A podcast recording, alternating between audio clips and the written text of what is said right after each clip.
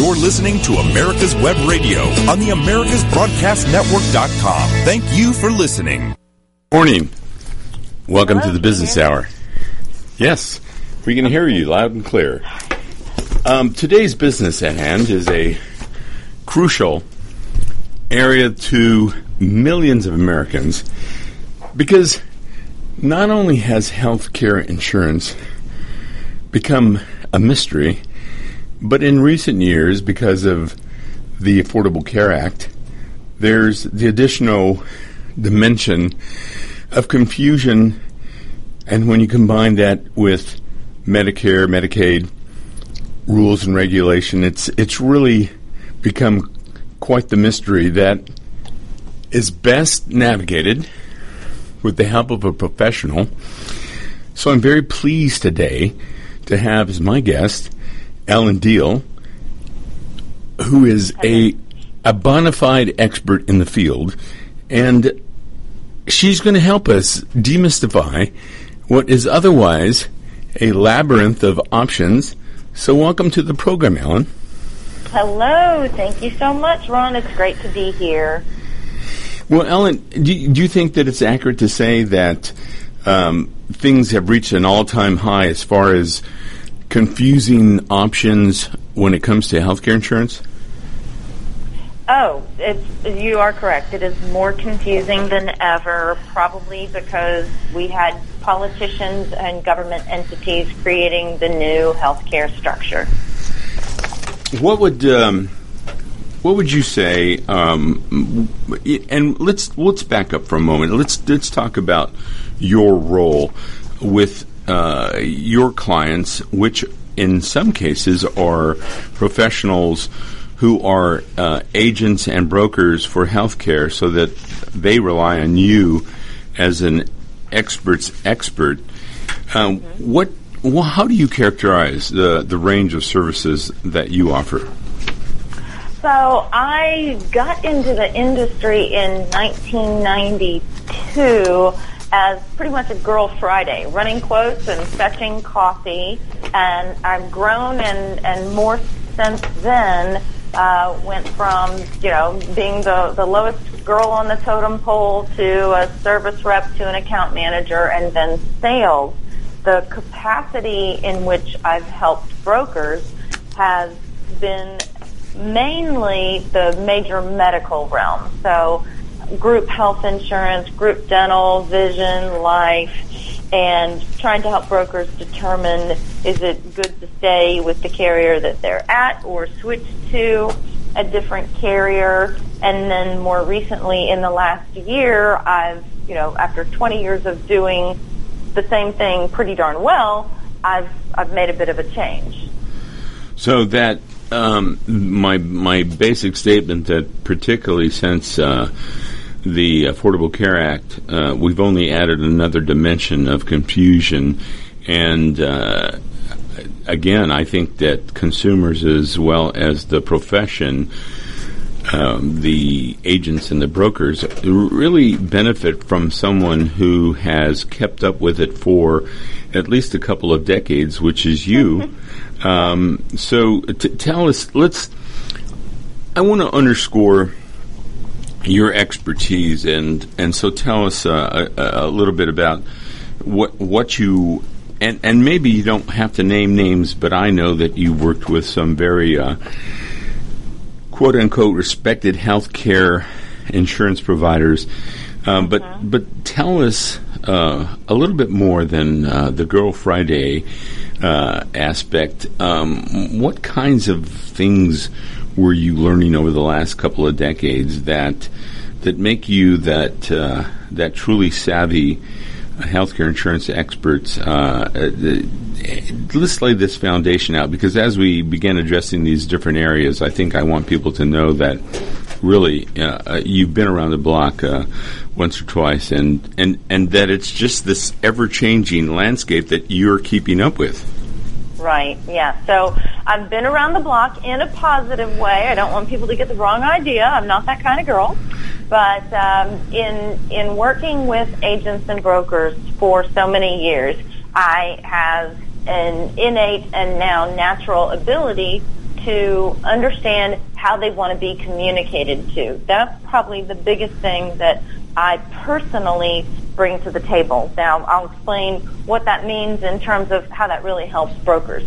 When one of the companies that I worked at as a salesperson, one of the large insurance companies, the manager there always said, if your meeting doesn't last an hour, it does not count as a meeting. I personally disagree with that. If I can communicate to someone in three bullet points or three minutes what someone else is going to take an hour to do, I've been far more productive. I've saved the broker's time, and they're going to invite me back to see them again because I did not waste a bunch of their time. Other ways that I have helped brokers and agents over the years is by understanding what the whole market is about, looking at all of the different insurance carriers, understanding who's excelling at, at what part at a given time. Maybe someone is doing a better job with network. Maybe another insurance company is doing a better job with reimbursement. Or even still, another company is doing a better job with commissions. So it's being able to take an overarching look at everything and then when dealing with agents and brokers, knowing when they need that to be boiled down for them as to what's important to them.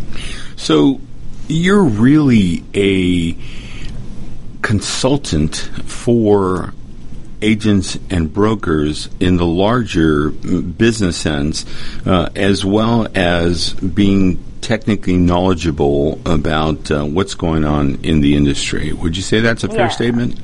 Yeah, historically, I've been captive to one insurance company at a time, but in the last year, I I took a leap of faith and abandoned all that to start my own business, but something that we can spend more time on at any point in our conversation. I went from the major medical side to the voluntary supplemental side because the supplemental side as an industry has become much more needed as Obamacare has come become more and more pervasive in the marketplace. So the worse the Affordable Care Act has gotten, the more important supplemental plans have become. And the brokers that I've spent 20 years understanding what they need and how they want to be communicated to are now having to promote this new product that they don't have time to learn one more thing. They don't have time to put one more thing on their plate. So when another person at another company comes to them and says, you need an accident policy, you need a cancer policy, but they take an hour explaining it, and I come in and I can do it in 30 seconds, boom. Um, helping them be more successful faster. Yeah, I dare say that um, all of America could benefit from having a more concise uh, description of what uh, the various uh, policies are uh, and, and, the range of voluntary products in particular.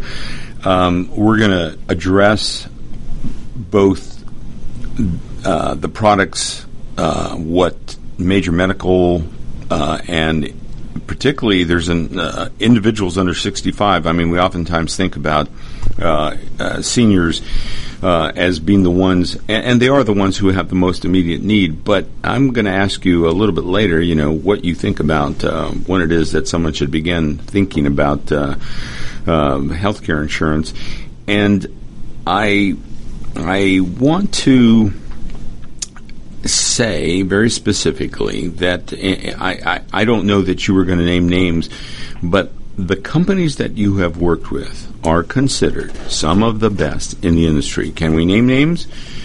Uh, yes, they're not only some of the best, but they're pretty much the only ones remaining. I mean, I'm, and, and I know it's funny, but it's true.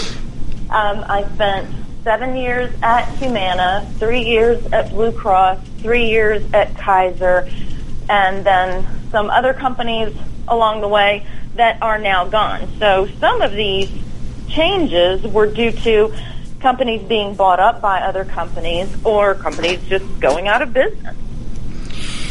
And one question I have is do you, would you say that each of those organizations, Humana, Blue Cross, uh, Blue Shield, and Kaiser. Um, mm-hmm. But as much scrutiny and criticism as healthcare providers have come under, um, these remaining uh, large companies, uh, do you feel like they have their strengths and their weaknesses? Well, at the end of the day, and I hate that phrase at the end of the day, but I'm using it. At the end of the day, they are businesses. They're not charitable organizations. They advertise because they're making money. They don't advertise out of the kindness of their heart. There's always a dollar in there somewhere. Any advertisements you hear, somebody's making money. So they are businesses, and in that regard, they are smart and they are doing right by their shareholders. So when a company like Aetna, for example, pulls out of the individual under 65 market in Georgia because that segment is not profitable, if Home Depot had a section of their store that was not profitable, if they were selling pink roof awnings and that section of the store was not profitable, they would get rid of it. And the shareholders would say, thank you very much, good job. Right, that is something that a lot of consumers don't uh, consider uh, the fact that to stay in business, to offer healthcare insurance, uh, healthcare insurance companies have to remain profitable. Mm-hmm. Uh, mm-hmm. And, and, and, identify, as you said, uh, their own strength and weaknesses as far as products are concerned. Yeah. Now, on the flip side, you have a bunch of consumers who health insurance is not just a financial decision, it's an emotional decision, which makes it double down on how tough it is. You think about the amount of money you're spending on your monthly premium, then the amount of money you're spending at the doctor or the hospital and when it's your child or your loved one that is suffering, and then you throw money on top of it, you've just got a, a, a very emotional, painful mix going on. So it's a it's it's a tough spot. Yeah, I understand. Um, I've heard from uh, more than one professional, and I'm not sure that I've seen it uh, as a written statistic, but my understanding is that.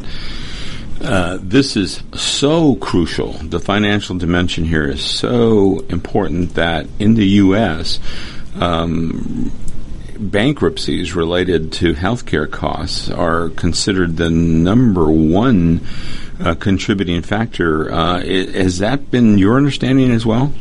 Yes, Ron, you're right, and it's been that way for a while. Um, you think about uh, insurance five years ago, people maybe had a $500 deductible, a $1,000 deductible, and they were only paying a couple of hundred bucks a month for the cost of health insurance. Now, the deductibles, thanks to the Affordable Care Act, and somebody look up the word affordable and tell me what that definition is. Thanks to the Affordable Care Act, you have $5,000 deductibles. Where is the average American going to get $5,000 from? Do they have it in the bank? No. The average American could not write a check for, now it's $400. So if the tires blew out on your car, the average American, and you had to stroke a check for $400 because the tire guy isn't going to take your credit card and he wants cash. How, where are you going to get the money from? Yeah. So when you're talking about supplemental benefits, which is a whole nother conversation, and you have a person that if they have an accident, where are they going to get $5,000 from? This is where those supplemental products really kick in. Right. People are literally having to rob Peter to pay Paul. We're going to be taking a break here, Ellen, and when we come mm-hmm. back, we're with Ellen Deal. We're talking about healthcare insurance. Ellen's a, a bona fide expert, so she's going to help demystify uh, a lot of uh, dimensions of healthcare insurance. We'll be back right after this break. Affordable health insurance was the promise of Obamacare, but for many, the government mandate caused more problems than it solved. This is Dr. Elena George from Medicine on Call, and I want to tell you about a truly affordable alternative allowed under Obamacare, Liberty HealthShare. Liberty HealthShare bypasses doctor and hospital panels, giving you the freedom to choose And with a maximum of $500 out of pocket per person and 100% coverage up to $1 million per year per occurrence, you can rest assured knowing you and your family are protected. Coverage starts as low as $107 per month and also includes dental, vision, pharmacy, and holistic care. Liberty HealthShare puts you back in charge of your health. Visit them online at libertyoncall.org. Again, for a true affordable alternative to Obamacare, visit libertyoncall.org or call toll free 1 800 714 6993 today. Obamacare is failing. We all know that, but you need to know why and what you can do to get us back on the right track. Visit us at ObamacareWatch.org. This is Grace Marie Turner of the Galen Institute. Join us at ObamacareWatch.org. The disease of addiction is a life-altering challenge, not just for the person suffering its effects, but also for the family and friends who support and love the one caught in its grasp. What should be the course of treatment? Who is the best person to render treatment? And what is the best place to go for the care that is needed? We know that you want answers to these and many more questions. Call 770-696-9862 and speak to a representative of the Atlanta Healing Center. They can tailor a program specifically designed to address the needs of the person suffering with an addiction or give you guidance as to where that help may be found. Information is the key and the trained staff at AHC is here to assist. If you wish, you can also get more information on the website located at www.atlantahealingcenter.com. You're listening to America's Web Radio on the AmericasBroadcastNetwork.com. Thank you for listening. Now, Ellen, in dealing with uh, agents and brokers, I'm sure that there's things that come up over and over uh, that are the areas, I guess, of, of most mystery are and that are most confusing. Uh, confusing. What do you hear uh, as some of those areas that that are the ones that, as you were mentioning earlier, you're often able to help describe in uh, succinct uh, terms, uh, which are otherwise very convoluted. Uh, you know, particularly when people are looking at a matrix of comparison of different plans.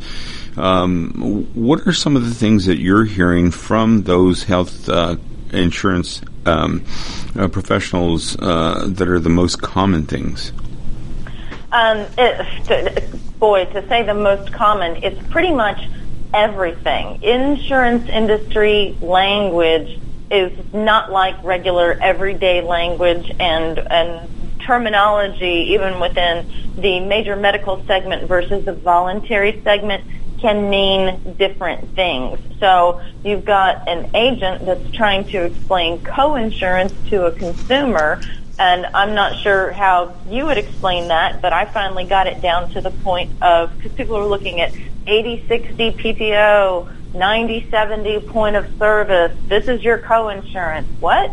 And coinsurance is very simply the point where the member and the provider, be that the doctor or the hospital, are co, well, er, excuse me, the member and the insurance company are co-insuring the risk simple things like that. And as far as terminology, when I came over to the supplemental side of things, here's a sentence that can be said in the supplemental world that makes no sense to a consumer or anybody on the medical side, and that is if we put in two lines of coverage with the right amount of pop, we can enroll the core business as long as we have working conditions. That was all English, but I didn't know what any of those words put together in a sentence meant until a year ago, and it's basically supplemental lingo saying, we'll enroll your core, which is the medical and the dental and the life, as well as our supplemental products, the accident, the cancer, the critical illness, as long as we see the right number of POPs, which is percentage of people seen, and we have working conditions, which means are our enrollers going to be able to sit at a desk, have Wi-Fi, plug in their printer, and have people come see them? What? Right. So it's sentences like that where instead of speaking fancy pants language to an agent and a broker, I'll just simply say, will we get to see 75% of the people? Can we offer two products? Will our enrollers have somewhere to sit with electricity and Wi-Fi? Cool. And nobody feels stupid and nobody gets bent out of shape because I used big words to feel fancy. Well, not only are you uh, demystifying the jargon within the industry to industry um, members, but it's a cue to them to, in turn, demystify it for their their their clients. Um, you know, it, there's a tendency in almost every field to uh, want to have facility with the jargon, but uh, people forget uh, it's confusing. It's confusing within the industry often, but much more confusing to people who are the the end uh, users, the consumers.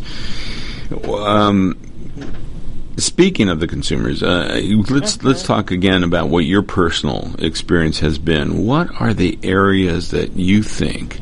Like if you were granted um, permission to produce a long public service announcement that ran nationwide on the networks uh, and in social media that were, say, the uh, three, or could be more, areas mm-hmm. that you think would be the most helpful to clarify um, what are you hearing out, out there, uh, and what are those uh, areas that are the most confusing? Okay, so three things that would help the consumer understand and make things more simple. Yeah. Um, yeah. Okay, so uh, first of all, the word transparency. Um, I wouldn't say it's quite a trigger word for me, but transparency does not mean transparency. People throw that word around like, we're just going to let you see through. We're going to, we need transparency in the pharmaceutical industry. We need transparency with the hospitals. Well, go to a hospital and ask them what their actual charges are. Um, you can negotiate a bill down, but they'll never really tell you what their costs are. So transparency, uh, I just wouldn't even use that word. And in order to get consumers, the member, the end user, to be more responsible for their dollars, which in turn are the insurance company dollars, which in turn impact our whole country, is I would have everybody paying their bills. Now, obviously, there's a catastrophic component to what I'm saying. So first, for more of the everyday component, office visits and prescriptions under a certain amount, let's go back to the old indemnity days of 20 years ago, maybe 25 years ago, where you walked into the doctor's office, they told you how much it was, and you paid the bill and then submitted the bill to the insurance company for reimbursement. That caused every member, every patient, or every mom or dad taking their child to the doctor to look at the bill. So that way, if the bill is $75 and you feel like that's an appropriate charge for the amount of time that you spent with the doctor, you go ahead and you pay your $75. But if the charge is $300 and you sat in their waiting room for 45 minutes and then sat in the, the little patient room for another 30 minutes and they saw you for five minutes, maybe they should pay you $300. So it's a matter of having the member looking at the bill instead of saying, oh, I have a $30 copay. I don't care what the charges are. It's real simple to ignore the underlying cost when you're just paying a small amount from your pocket on that day. But what you are paying is a much larger amount in terms of monthly premium. So everybody's just just got to get their eyes on the numbers. So, so rather than um, transparency, which, an, which is an illusion, um, mm-hmm. we're, we're, talking about uh, more complete information and uh, understanding what the whole bill is, as opposed to your your portion of the bill. Mm-hmm. Um, it's it's amazing uh, the amount of markdowns that people see on their EOB explanation of benefits you go in the hospital and maybe the charges are $56,000 for staying in the hospital two or three days, but then the discount negotiated price is $19,000. Well, well, that's great. I'd love to have those kind of negotiating skills outside of the medical world, but how does that even make sense? If they're going to accept $19,000, what does that tell you about the $56,000 that was your starting number? Yeah, and how does a consumer, in your opinion, uh, begin to understand which institutions are the ones who, acknowledging themselves the rising cost of healthcare and the complexity of uh, healthcare insurance, might either, just as a matter of goodwill, or good business uh, be willing uh-huh. to offer uh, discounts or to negotiate, and those um, which are not? Uh, is that a, a, hospital by hospital situation? There are organizations that exist to help patients negotiate costs. Uh, there's a, a, medical blue book. There's another company called Caris 360, and they provide what average charges are uh, in state by state and across the country, procedure by procedure. So it's almost like instead of just going to the hospital and accepting the charges in the same way that you shop for a car. You go online, you look at a car dealership near you just for kicks. Maybe you look at a car dealership in Seattle, Washington to see what's going on, and then you start leveraging their prices against each other. You know, um, this pro- this begs the question of whether or not you actually offer um, to uh, consumers um, helpful information like the medical blue book and the Carrot 360. I mean, those are like uh, very uh, important aspects to being a good consumer, I would imagine. Uh, is that mm-hmm. something that you do on a regular basis? Because uh, I, I, see that as enormously helpful. I mean, it's it's it's helping the industry on one hand to uh, stay profitable, but on the other hand, uh, helping consumers to be good consumers, which is uh, a pretty complete spectrum. is is that what you do professionally? Well, there's there's been this recent cause and effect. Uh, the the tools have existed; they've been sitting out there, but insured did not have to care about it because they had their Blue Cross, they had their Aetna Coventry, they had their Cigna, they had everything. But now that a lot of individual carriers are pulling out of the market for under 65, so people not on Medicare. There, the awareness of alternative ways of doing things has hit people in the face very, very suddenly.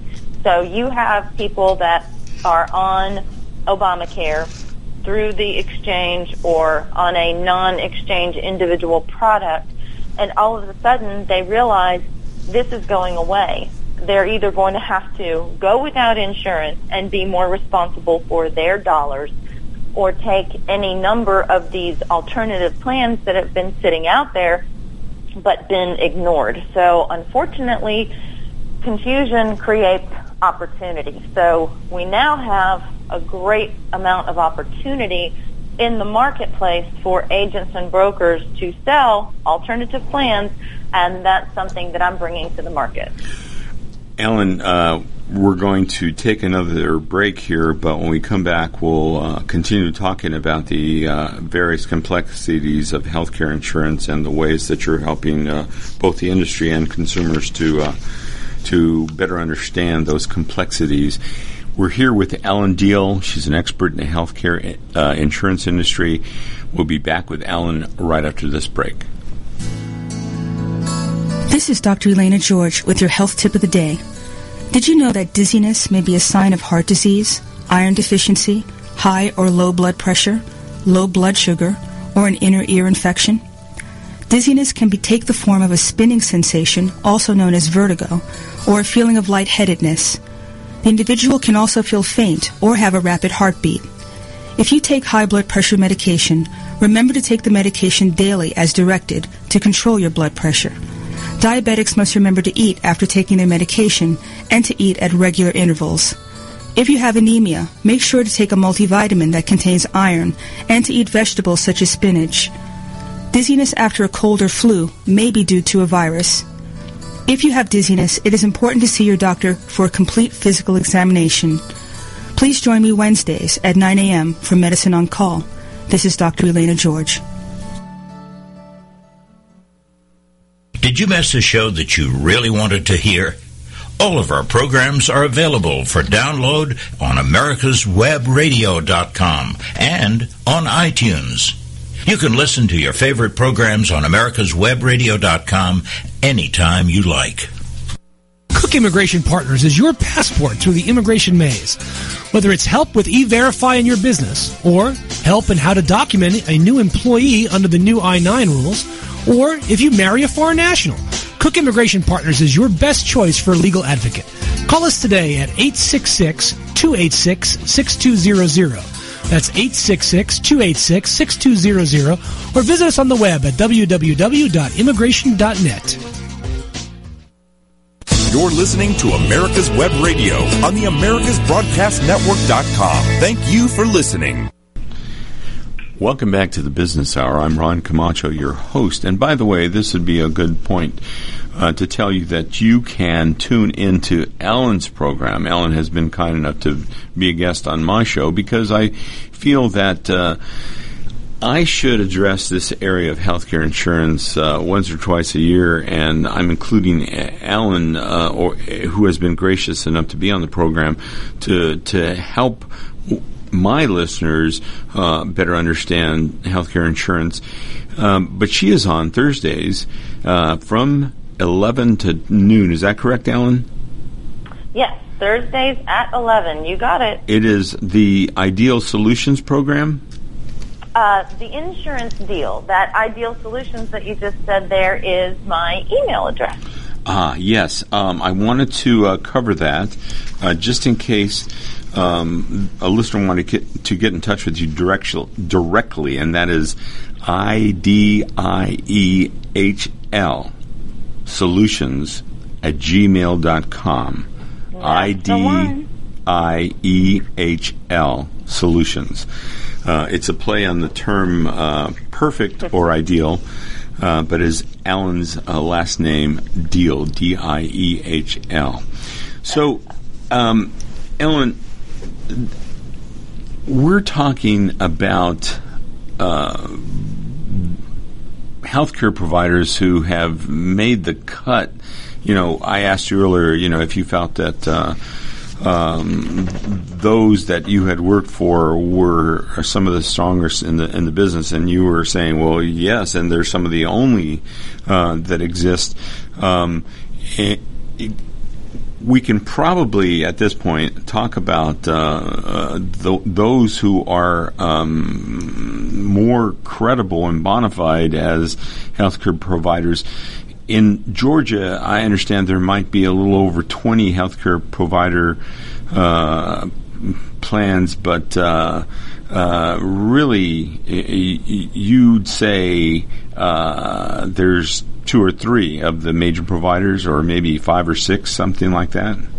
Yeah, five or six. Um, you've got, as far as who's still remaining in the small and large group market, you've got Aetna, Blue Cross, Kaiser, Humana, Cigna, and United Healthcare. So that's six. Those are the major carriers. Now, there are also a lot of self-funded and partially self-funded hybrids coming up. So you've got a bunch of, um, and it's not that they're new, it's that they've been around, but they've been ignored because everything else was working well enough. Now that things are going further off the track, people are going to reach out to these alternative fundings and then in the individual market under 65 they're starting to look at alternative plans because the options that used to be the good old standby are just not there anymore.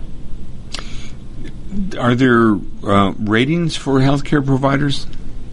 there are ratings for insurance carriers, and it's funny with the uh, the new individual product that I'm talking to my agents about. That's a question that I get all the time: is well, what's the AM Best rating? So I'll start with the AM Best rating of most of the carriers we just talked about: Aetna, Blue Cross, Coventry, Kaiser.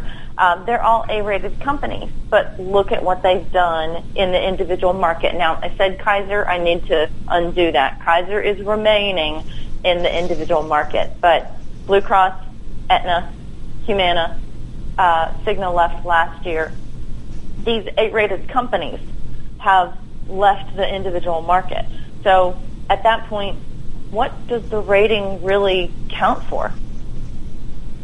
Yeah, how would you explain that? I mean, is there is is there need to be a does there need to be a better way for evaluating uh, who's providing what? Well, again, it, it goes back to that these insurance carriers are really businesses that are that exist to make a profit. We just, as consumers, think that they're there to, and I mean they are there to serve us.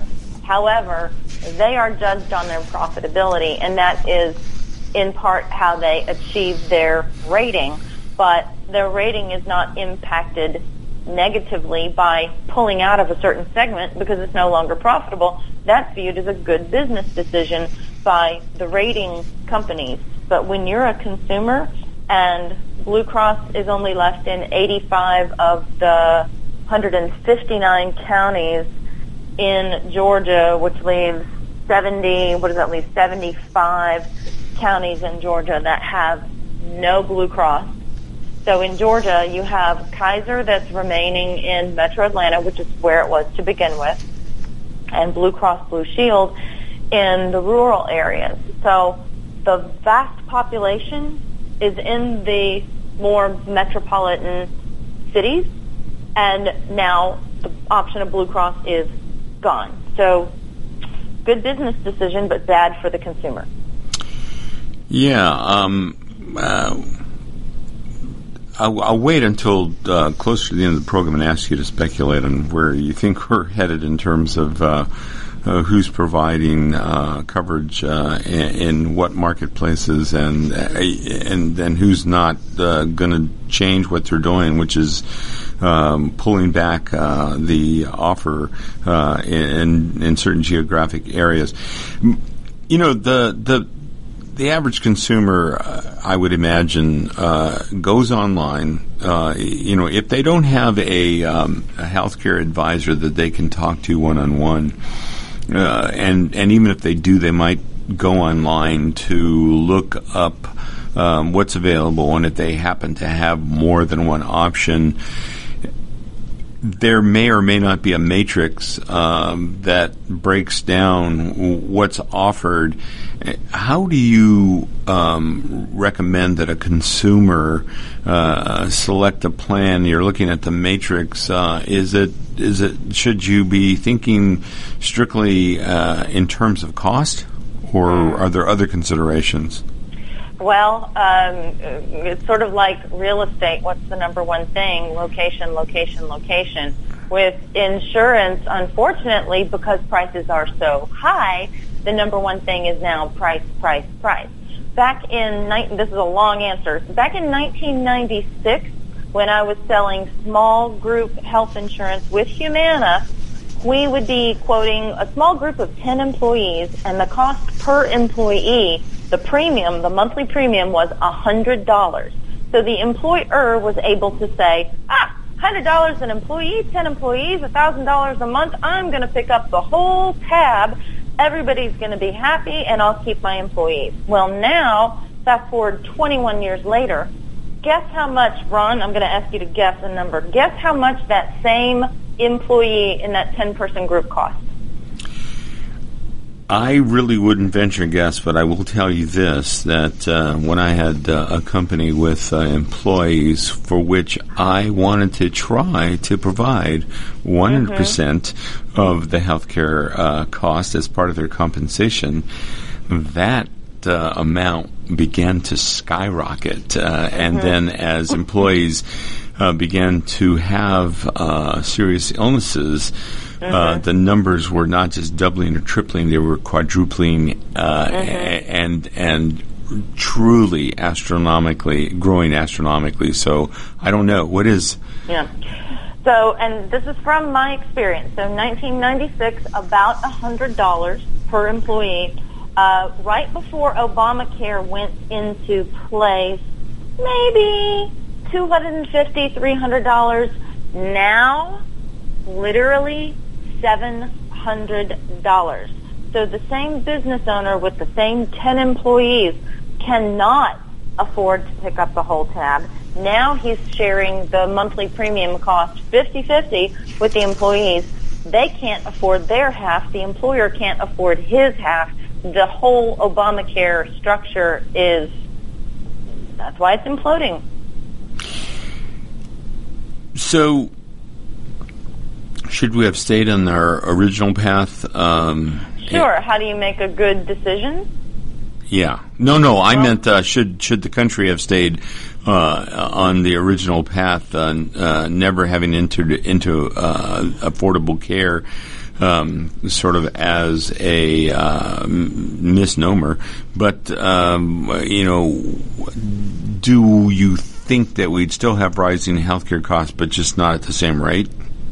Yeah, the costs were going up and it was getting uncomfortable, but the Affordable Care Act just sent that on a trajectory that was out of this world. The it's almost like what's going to have to happen is what's happening. Uh, it's it's going to have to collapse on itself, and hopefully, though I've not seen Paul Ryan or anyone in Congress present something that will work, hopefully there will be something to come in at the 11th hour in the nick of time that is a solution that employees and employers can live with and afford. Part of why healthcare has gotten so expensive, in addition to the mess that is Obamacare, all of the mandates. I was in a meeting with uh, an insurance broker recently talking about a new set of products and she said, I, I won't say the, the condition, but there's a condition that affects children that is newly covered as a mandate, and this alternative plan we were talking about did not cover this condition per the mandate. And she said, well, that's just awful because this condition can cost the poor family $30,000 within the first four to five weeks, which right there, it's a, it's a catastrophe for the family but when you have everybody else picking up the tab for something that knocks out $30,000 in four weeks, how do you reconcile that? Uh, yeah, uh, that's the the first stage of what we were uh, talking about earlier, which is uh, le- uh, a condition leading to bankruptcy, bankruptcy for many many Mm-hmm. families. Um, what about um, supplemental plans? Uh, let's turn to that for a moment. Um, Sure. uh, talk about mysteries. Uh, I think uh, that understanding uh, just major medical is is uh, uh, head spinning, but when it comes to supplemental plans, people just really don't know. Um, How do you approach uh, advising other professionals, um, and uh, and in turn, what what would you offer to consumers? Um, think about that for a moment because we're going to take a break, and when you come back, I'm going to have you address that. Um, I think that um, supplemental plans are uh, certainly another area uh, of mystery. We're here with Ellen Diehl. She's helping to demystify um, some of what's happening in the healthcare insurance industry, which is. Uh, uh, a mystery to most of us. We'll be back with Ellen right after this break. This is Dr. George from Peachtree ENT Center. We've won patient care awards and have the highest patient recommendations because we believe in practicing medicine the old-fashioned way. Practicing good medicine is based in listening to the patient and making a care plan that is individual. The best medical care is given when there is a strong doctor-patient relationship built on mutual trust and respect. At Peachtree ENT Center, we believe in taking care of the whole patient because healing is more than writing a prescription. Whether you have problems hearing, have frequent throat or sinus infections, from the time you call our office and speak to a real person, you will be treated as an individual and not as an ailment. During your visit, you will not be rushed and all your questions will be answered. When possible, natural treatments will be recommended to fix the problem. If surgery is recommended, cost-effective, minimally invasive treatment for snoring, sleep apnea, or sinus problems will be offered because Peachtree ENT Center is where patient care counts. Whether cruising the strip in a 57 Chevy or taking the family on a vacation in a 71 Oldsmobile Vista Cruiser, you need to tune in to Classic Cars with Steve Ronaldo and Jim Weber every Saturday from 8 to 9 a.m. on americaswebradio.com. Perhaps you are struggling to cope with the disease of addiction. If not, you probably know a family member or friend that needs help in battling the cravings and the personal and professional damage done by the effects of drugs or alcohol.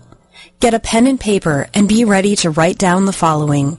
These are the issues that the trained staff at the Atlanta Healing Center address and treat every day. Their doctors and counselors with over 40 years of practice in the field of addiction can treat the suffering individual in a thoughtful, compassionate, and experienced manner and guide him or her along the path to recovery. So call 770-696-9862 and speak to a knowledgeable staff member about how you or your loved one can be helped to enjoy a better and healthier life. More information is also available on the website at www.atlantahealingcenter.com.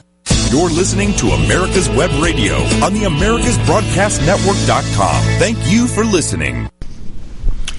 Welcome back to the Business Hour. We're here with Ellen Diehl, uh, an expert in the area of healthcare insurance who has uh, her pro- a program of her own. She's been uh, gracious enough to be my guest today, but she has a program uh, that is uh, on Thursdays here at America's Web Radio at uh, 11 a.m. And she also has uh, a, a, business. If you choose to get in touch with her directly, you can go to Ideal Solutions. That's I D I E H L Solutions at gmail.com.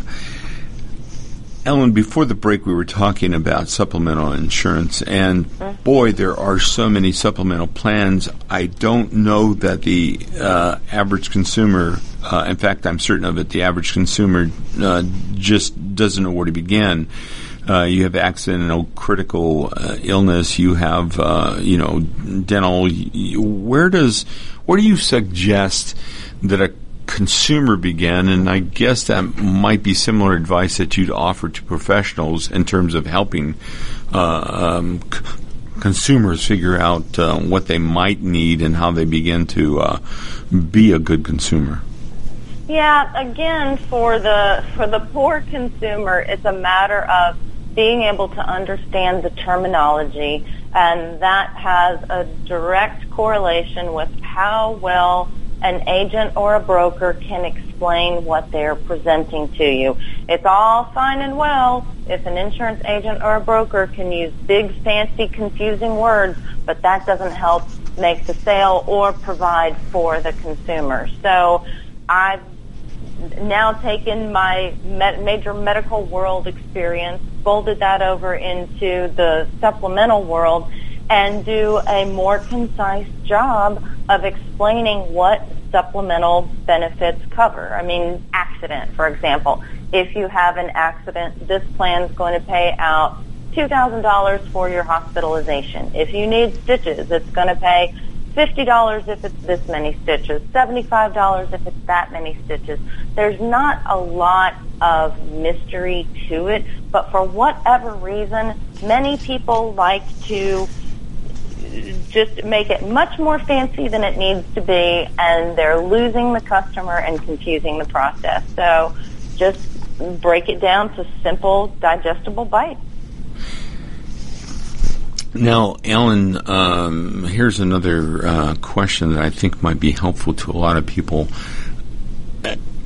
There are individuals who uh, who can benefit from having uh, an individual healthcare plan um, that are out from under uh, their parents' uh, uh, plan, so that in their late twenties, it, it might be prudent to look at, at healthcare plans, what is it that you recommend? Uh, is, is, it as soon as possible uh, begin looking for a healthcare plan, or or uh, should you wait until you're in your 30s and you can afford a plan, or uh, you know how how do you approach that?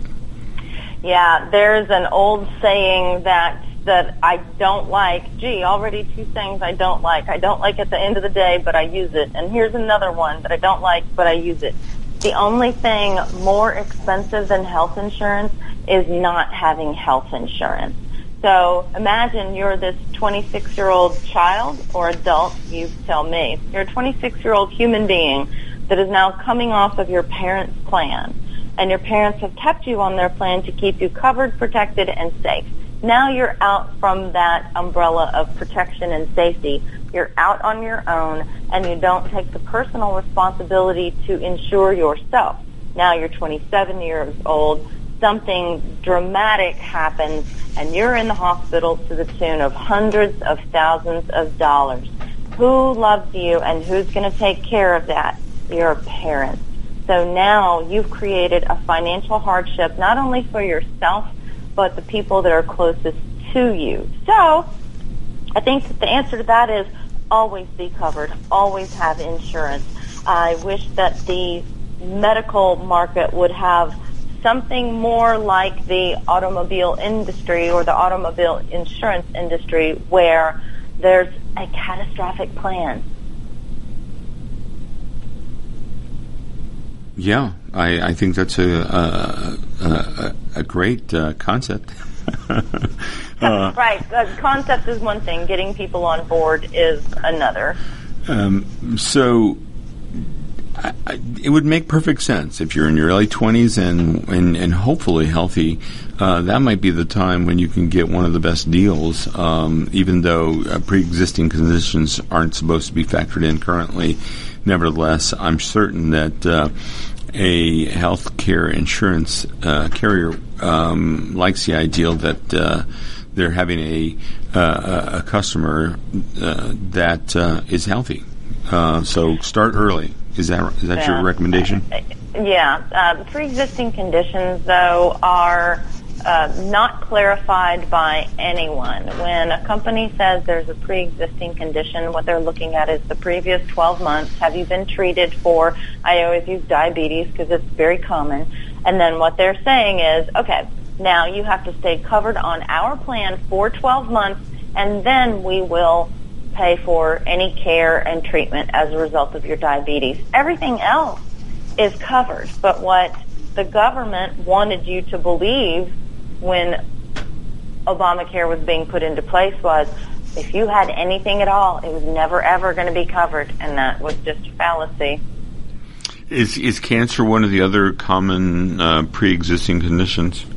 Yes, anything that a person has received treatment for in the last 12 months, uh, with the exception of things like you know strep throat and pink eye.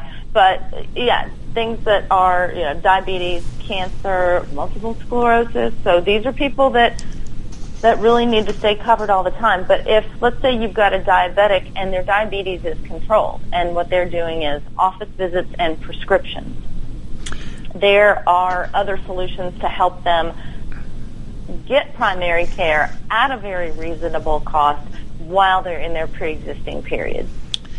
Uh, dental hearing, vision are are those areas that you really think uh, a consumer can benefit from by t- working with a professional?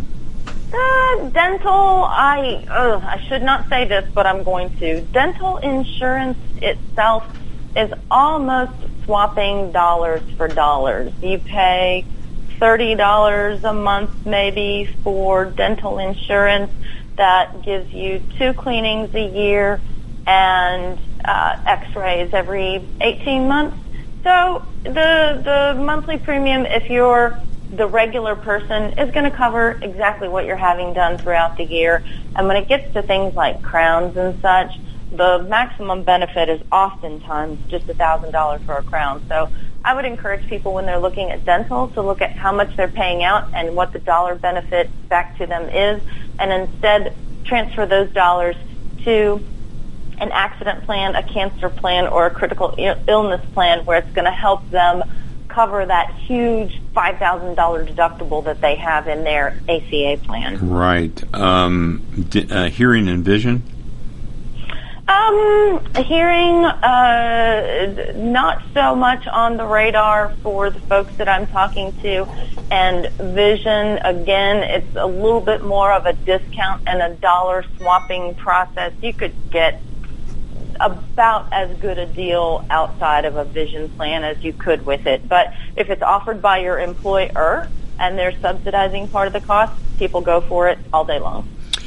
You know, we're, we're at that point, Ellen, where we're winding down, uh, and I want to ask you if there's any one or two things uh, aside from uh, tune into your program uh, Thursdays at 11 so that people can uh, listen to you as you drill down into some of the areas that we just touched on.